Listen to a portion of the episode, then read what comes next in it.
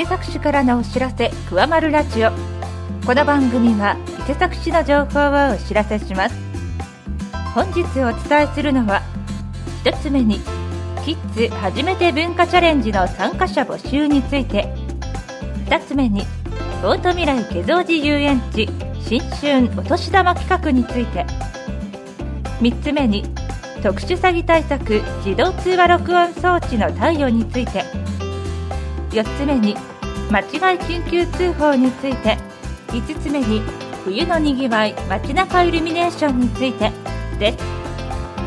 それでははじめにキッズ初めて文化チャレンジの参加者募集について。文化芸術を気軽に楽しめるキッズ初めて文化チャレンジの一環として子ども銀券支部体験を開催します。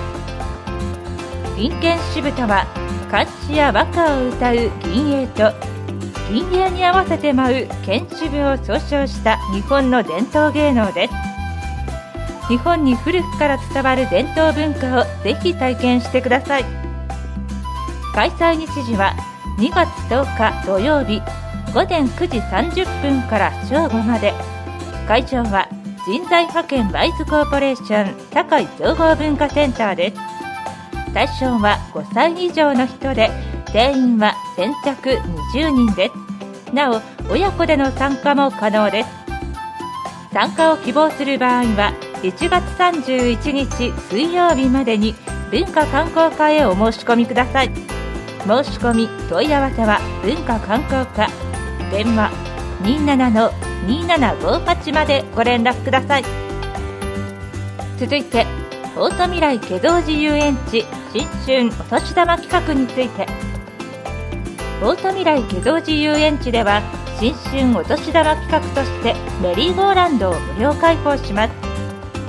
期日は1月2日火曜日と3日水曜日で午前9時30分から午後4時30分まで営業します。また期間中午前11時と午後2時にそれぞれ先着100人にノンアルコールの甘酒を無料配布します。ぜひお越しください。詳しくはオート未来化造寺遊園地電話25-4478までお問い合わせください。続いて特殊詐欺対策自動通話録音装置の貸与について。市では特殊詐欺に遭う危険性の高い高齢者を守るため固定電話に取り付ける自動通話録音装置を貸し出しています。対象は70歳以上の1人暮らしで緊急通報装置を利用していない人です。特殊詐欺の被害に遭わないためには電話機の対策が重要です。ご家族に対象となる人がいる場合はぜひ活用を検討してください。申し込み問い合わせは高齢政策課電話27-2752までご連絡ください。続いて間違い緊急通報について。スマートフォンがバッグやポケットに入っている状態での間違い緊急通報119番通報が発生しています。ご自身のスマートフォンの設定をご確認ください。